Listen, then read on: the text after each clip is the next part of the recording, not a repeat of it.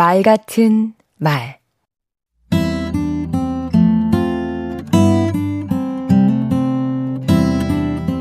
안녕하세요. 강원국입니다. 말을 잘한다고 대화를 잘할 수 있을까요? 말 잘하는 사람이 오히려 대화에는 서툴 수 있습니다.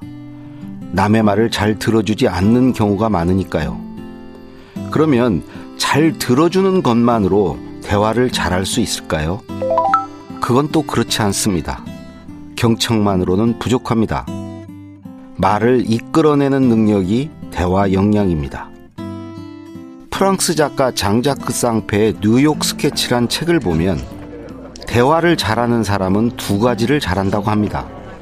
바로 감탄과 질문입니다. 아하. 정말? 어머 대단해. 상대에게 습관처럼 감탄사를 달아주더라는 것입니다. 그래서 어떻게 됐는데? 라는 물음으로 상대의 말을 지속적으로 이끌어낸다는 거죠. 그러니까 대화를 잘하려면 경청, 공감, 질문 이 세 가지를 잘해야 합니다. 아, 그랬구나. 힘들었겠다. 그래서 어떻게 됐어? 이렇게요.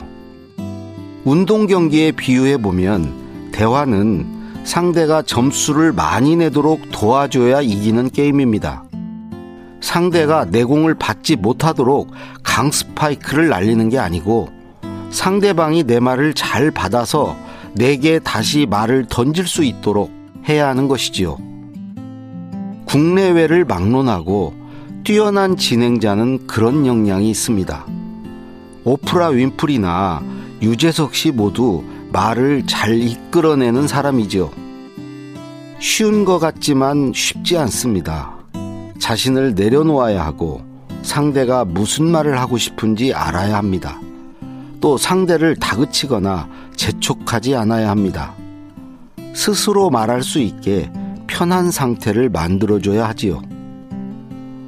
그걸 잘하면 이런 칭찬을 듣게 됩니다. 널 만나면 왠지 즐겁고 신나. 너 참 재미있어. 혼자 실컷 말해놓고 들어준 사람들어 재미있다고 하니 좀 이상하긴 하지만 그건 그만큼 대화가 성공적이었다는 뜻입니다. 강원국의 말 같은 말이었습니다.